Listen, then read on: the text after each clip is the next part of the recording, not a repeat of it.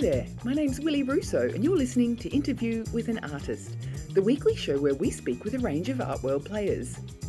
Sydney-based painter Sarah Waghorn is known for painting the most beautiful flowers. So much so, people message her when they see certain flowers out on their travels. I mean, that's exactly what I did. It was the angel trumpet, or Brugmansia, that saw me sending Sarah a DM. She'd captured them so beautifully in one of her paintings that when I was out on one of my walks and saw a tree full of them, I sent her a message saying it made me think of her. The self-described simple girl from the London burbs only came to painting in 2015. Prior to that, she spent the first part of her career working in the heady world of glossy magazines. On today's episode of Interview with an Artist, we talk about her winding road to painting and the catalyst that saw her finally put paint to canvas. We talk about how she found herself hung in the same show as one of her heroes, Mary Tonkin, and how the love for her favourite flower began in her grandmother's garden when she was a little girl. Now, Sarah and I sat down for this conversation about a month ago, and it was at a time when we still had our fingers and toes crossed that COVID would ease up, and her very first solo show would be opening today at Granger Gallery in Canberra. Well, Sarah's solo has been delayed, like so many artists' shows, right? However, there is a very funny story about how the solo came about and how Sarah actually thought Casey Granger had made a mistake in approaching her. If you don't already, head on over and follow Sarah's work on Instagram at Sarah Waghorn Art. Now let's get into today's show.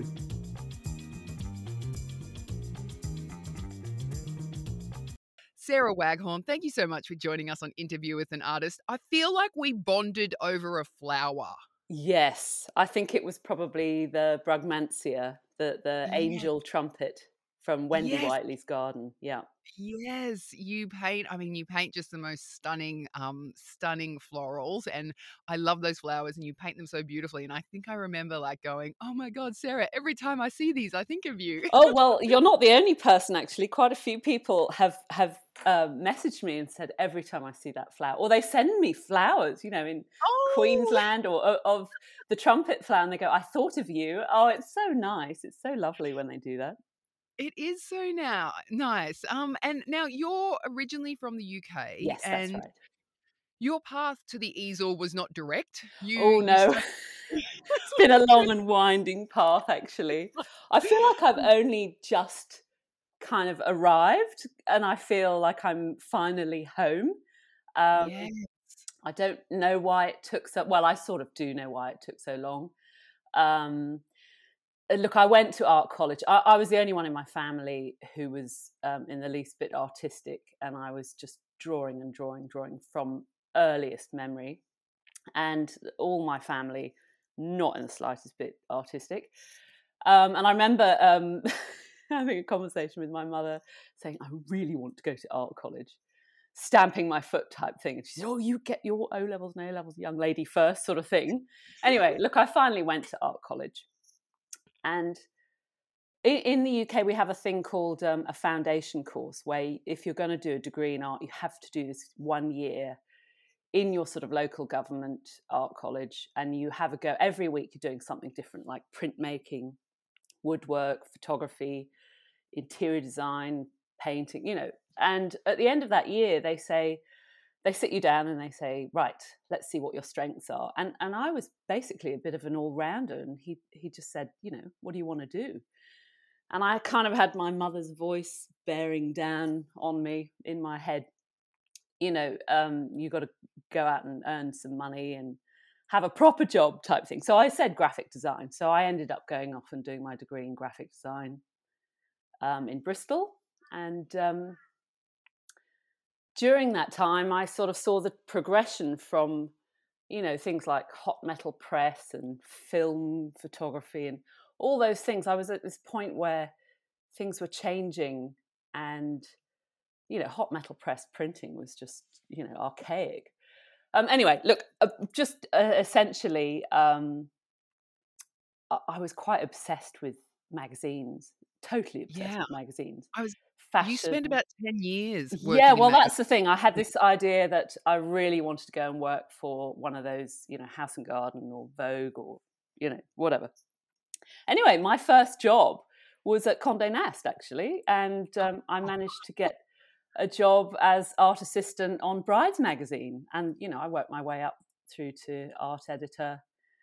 And then I worked for Elle magazine, and I worked for House and Garden, and you know, I had the most fabulous time in London. I was going to say, I can imagine it was a really fun time. It was, and it was very eye-opening for me because, you know, I was sort of a simple sort of girl from the suburbs, and suddenly I was working with international photographers and models and, you know, art directing and, oh, it's just, it was so glamorous. Yes, so different from now. Very heady and very kind of seductive. I grew up, really did grow up, very heady. And it was, you know, the 80s going into the 90s. And, you know. Peak luxury time. Brit pop was happening. Everything was just happening. It was such an exciting time to be in your 20s, living in London, just having a ball, you know, it's fab. And so then so 1999, you moved to Australia. 97 actually. I got 97. Okay. I met my Australian now husband in London, and I was his English souvenir basically. We got married there, and I left a week later in 97. Oh my god! Yeah. And so you came out, and you did a photography course. That's right. And you then you were thinking going down the photography path. Then happens, I just started to work as a freelance photographer. Yeah. And it was all still roll film and all that kind of thing. And then, you know, I had a baby. I couldn't hold off the baby thing. And then we got transferred around the world. Well, we got sent back to London, actually. So I was in a different state there with babies living in London. Then we went to live in Asia, you know, and I sort of kept having children in different countries. So my life was very full with the whole expat thing. There wasn't any time for creativity, really. My children were my creative thing. Yeah.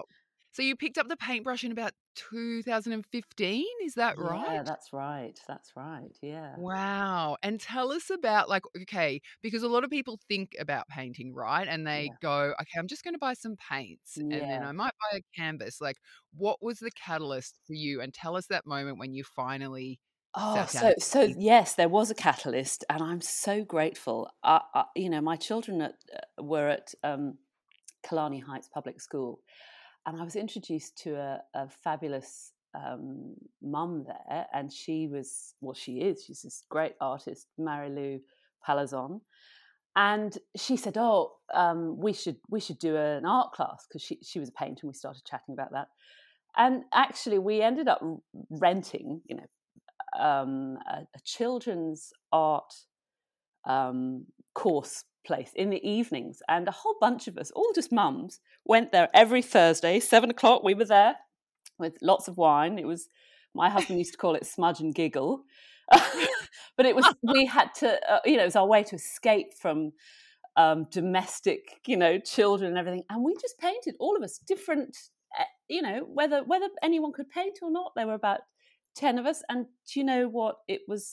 That was the catalyst, the most exciting sort of revelation, really. I mean, look, I knew I was going to paint. I always had in my mind that I would paint when I retired. I mean, you know, like that Sunday painter type thing.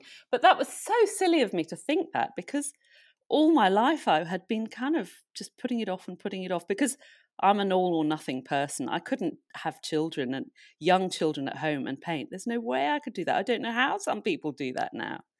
It's just I know it's impressive, isn't it? I don't know how they do it. I was full on.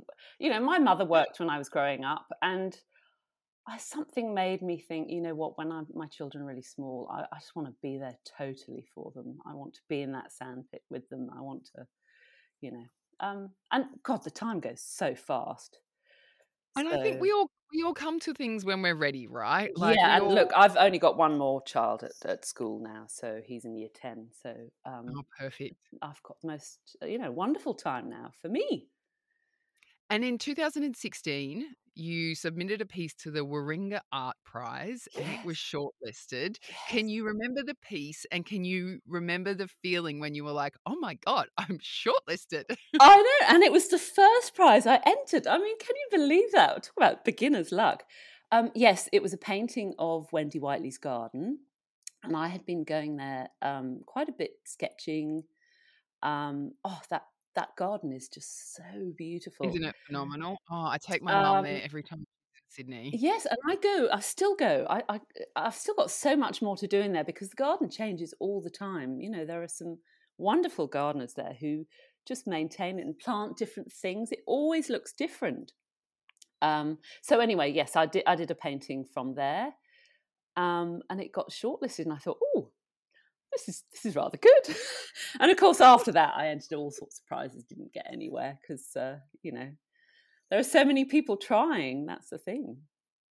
What do you feel prizes add to your career or what do you feel they add to your career or what role do they play in your artistic career? Well, for a start, it's validation that you know, it is lovely when people say, oh, that's a nice painting, you know, your friends, your family, whatever. But I feel like the art prize makes you think, you know what, somebody else who knows what they're talking about has said they really like the work. It is a huge thrill. And seeing it hung with some other artists. I got into the Kaleen Art Prize last year and one of my absolute heroes, Mary Tonkin, was also in the same prize. I mean, that was such a thrill to be in the same group show, really. So I just think they are fantastic. You've got to kind of enter them, and the minute you press send that you've entered, you just forget about it because you can't imagine that you're going to get anywhere with it. You just enter and forget, you know, set and forget. Set and forget. And what's your strategy for deciding what prizes to enter? Yes, well, I entered all sorts of prizes early on, and I look back now and I just think, you know, you've got to put in your best work. And I don't paint for prizes. Actually, the exception, I did enter the Archibald this year, so therefore I did paint a portrait. But I just, whatever I've got going, if I look at it and I think, you know what, that's kind of where I'm at. So I'll enter that. That's kind of my strategy. And I have, I don't enter nearly as many. I look at who the judges are. And I also really think about the timing. This is really crucial. The timing of when it's going to be announced and the timing of when it's got to be submitted, because if you don't get that painting into that prize, you look at the date because there might be another one you can then enter. You know, that's quite crucial. Oh yeah, that's a good tip. So the dates, I just write a big list of when it's due and when the painting, the finalists are announced. Those are the sort of key things. Yeah. I can imagine the light between Australia and the United Kingdom is quite different. Oh, tell us how that was when you first came. And well, that was the thing. Yes, I'd been working with photographers in the UK for quite a long time, and you know that's all about the light, isn't it? And I came to Australia. It's so bright here, and for a start, the sun goes from one side of the sky to the other. I got really confused about which way the sun was going. Anyway, I'm used to that now. It is so bright, you know, sunglasses on all the time practically. But it's a very exciting thing for me because the light, colour is my thing. And the colours really sing in bright sunlight. I think if I went over to the UK and painted, I would find it quite a challenge. I know that Streeton found it a real challenge when he went back to the UK and did some painting and he just couldn't replicate that amazing glow of Australian light. What's your breakdown of painting plein air and studio painting? Oh, well, recently I've been working towards this solo show, my first solo show. So I've just been in the studio day after day, basically. When I finish the work, I'm just putting the finishing touches on the last piece now. I'm just going to go out there and paint outside. I do it in bursts. I really struggle with high summer, all those flies, the heat, you know, I really struggle with that. So I'm more of a winter, spring and autumn kind of painter. And give us your best plein air painting tip for keeping organised. Oh, just don't take too much. Every time I go out there, I think, oh, I didn't need that and I didn't need that. Keep it really simple. I mean, I'm doing more gouache painting outside now, quicker things. I'm finding it better to paint outside. It sort of record all the colours and the shapes and the forms, and then come back to the studio and while it's fresh in my mind, paint there, really, you know. Yeah. What is it about the florals and the fauna that just, the florals and the flora that really just grab you and make you want to paint them over and over? Yeah, I know. I think I didn't see my first sort of Grevillea or Protea or Waratah until I was 33. And I remember going to the flower markets because a friend of mine was working there at the time, and we went really early one morning, and it was like seeing something from another planet. I remember looking at a Grevillea and thinking all those little, you know, yellow and red things were like electrician's wire, fuse wire. You know, I'd never seen anything so exotic and bright. And so I think I was really, I fell in love with them. And they're so much fun to paint because they're really bold and, you know, they're exciting. Very exciting. How do you know when you've captured them? How do you know when to kind of put the brush down? Yeah, I think the way I used to paint is I just do a painting, paint it till the end, and then sort of send it off to a gallery or whatever. And now I do really sit on them. I almost finish a painting, put it to one side, start the next one, and then I just have it over in the corner of the room, kind of winking at me, and every now and then I'll look at it and I'll go, oh, that needs fixing, why didn't I see that bit, or, you know. And so I sort of bring it to a close at a slightly later stage, and you do end up not being able to see that what you're painting properly until some weeks later, so it's not always good to rush through a painting. And then obviously once I put the signature on it, then it's done. It's done. Yeah. Can't fiddle with it after that. When you're in full flight, what does a day of painting and being in the studio look like? Are you up early? Are you a late painter? God, no. I'm so not an early painter. I don't really know quite how I managed to have babies because I'm so bad in the morning. And I fought against that in the early days of painting, and now I know that I will not start painting till 11 or 12. So I spend the morning doing all the other things, you know, out in the garden, doing emails, just doing all the other things that need doing domestically. And then I have, you know, settle in for an afternoon session. I can't paint for longer than 5 hours, really. It's just very tiring. I stand to paint, so there's lots of walking backwards and forwards. I'm not a sit-down painter, so I just can't do it for hours on end. Yeah, so kind of heading in about... I'm only a Monday to Friday painter. Weekends are for family and garden and cooking. Yeah, yeah, nice. And what's one tool in your studio you could not go without? That's a really hard question. Last year I made a stool, actually. My brother-in-law runs chair-making courses in Molong, and I wanted to make a perching stool. So I went with my youngest son, actually. We had a week of mother-son bonding, and we hand-turned these chairs, these stools, and it's the perfect height. So when I do need to look back at my painting and sort of see what needs doing, I perch on my stool, and I love it. It's so nice. Just takes the weight off my legs. It's fantastic, and it looks beautiful. Oh, that's very cool. Yeah. That's very cool. Yeah. Where are you based? I keep thinking you're in Sydney, but is that right? Yes, we're in Sydney. We're sort of thinking about a move to the country. So at the moment this whole COVID thing has thrown everything up in the air. Oh my God, it has indeed, hasn't it? Yes. It has indeed. Because obviously we're all now in our 5-kilometre radius, you know, can't go outside your 5-kilometre radius. Yes. So that will be impacting on where everyone can get to. If you could paint with any other artist, dead or alive, in their studio for a day, who would it be with? Oh, God, that's a hard question. Oh, I couldn't narrow it down to one, I think. Okay, give me three. I'd really like to. Hockney has been there right from the start, right from when I was really quite young. And I've sort of followed his career and read all his books, and he would be an exciting person to be with. I've recently discovered the work of Sorolla, a Spanish painter, who I just love his work.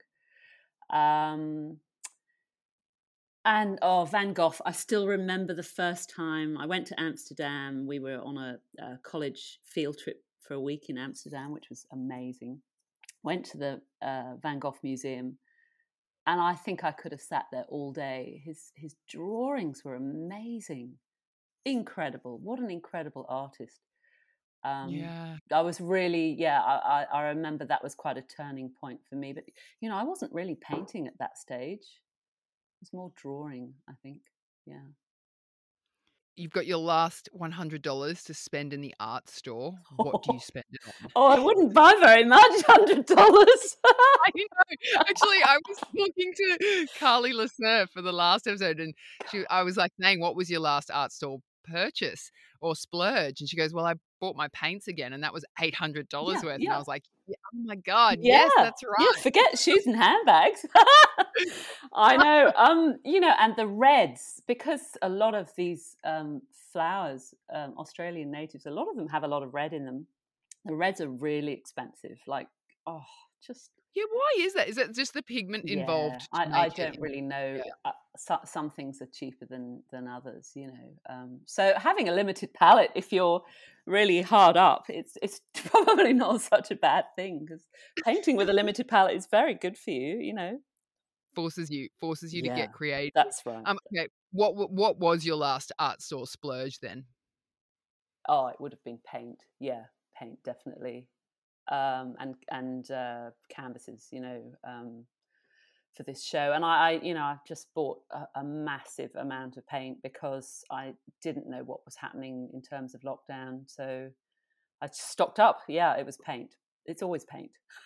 Yeah, it's always paint. You've got a solo exhibition coming up. Yes.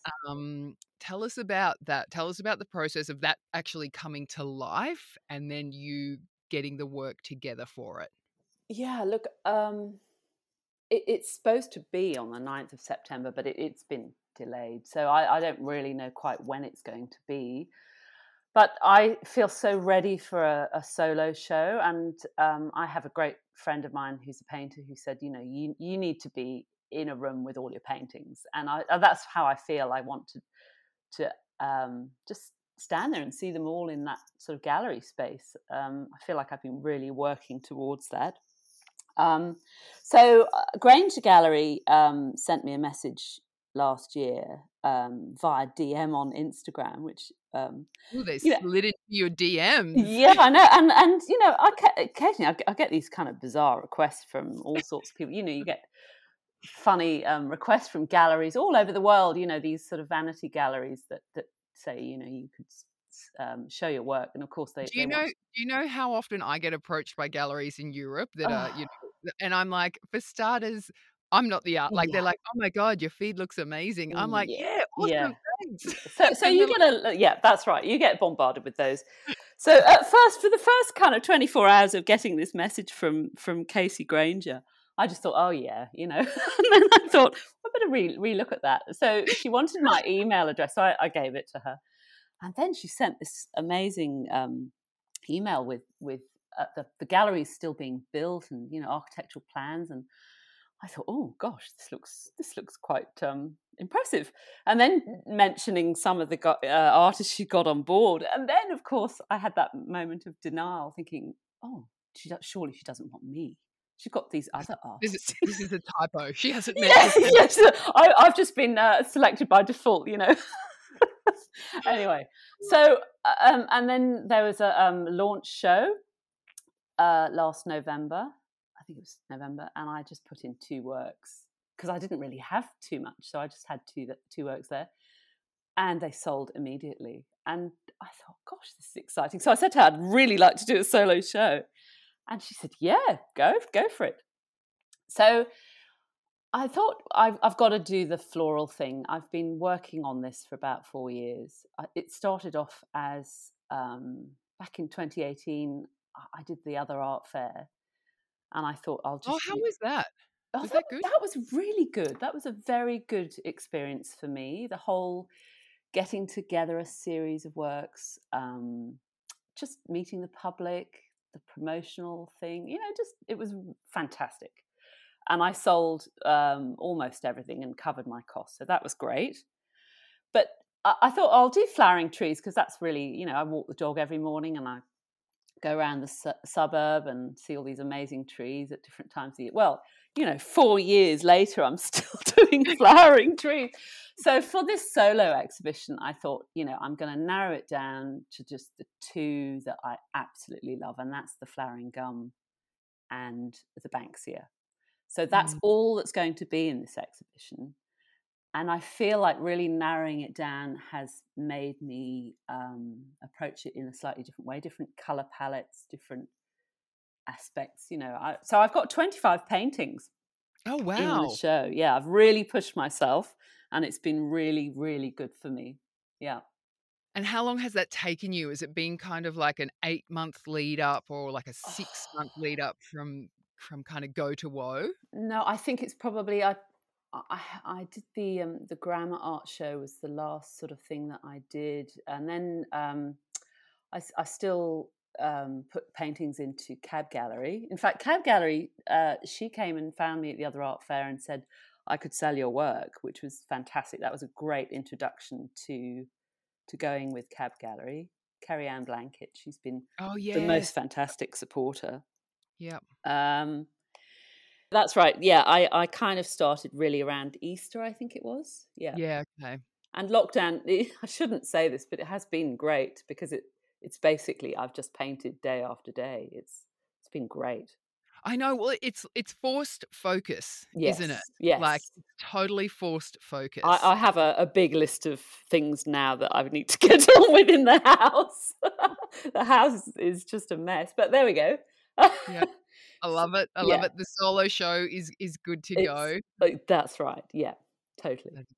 And so that's going to be, are they even thinking they'll do something online, or they're just kind of holding their breath to see? I really want to hold off and have a live show because that's really kind of a lot of people have said to me, people who want to buy my work, they say, I really like your work. I've seen it online, but I just feel like I really want to see it in the flesh. And then other people have said, for example, recently I had a commission and the ladies in Melbourne, she said, I went to a group show that you're at. I really liked the way you paint.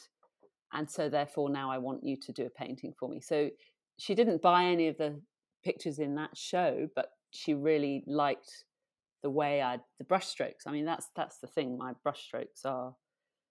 what people get quite excited about. So I do want to have a physical show. Yeah. Yeah.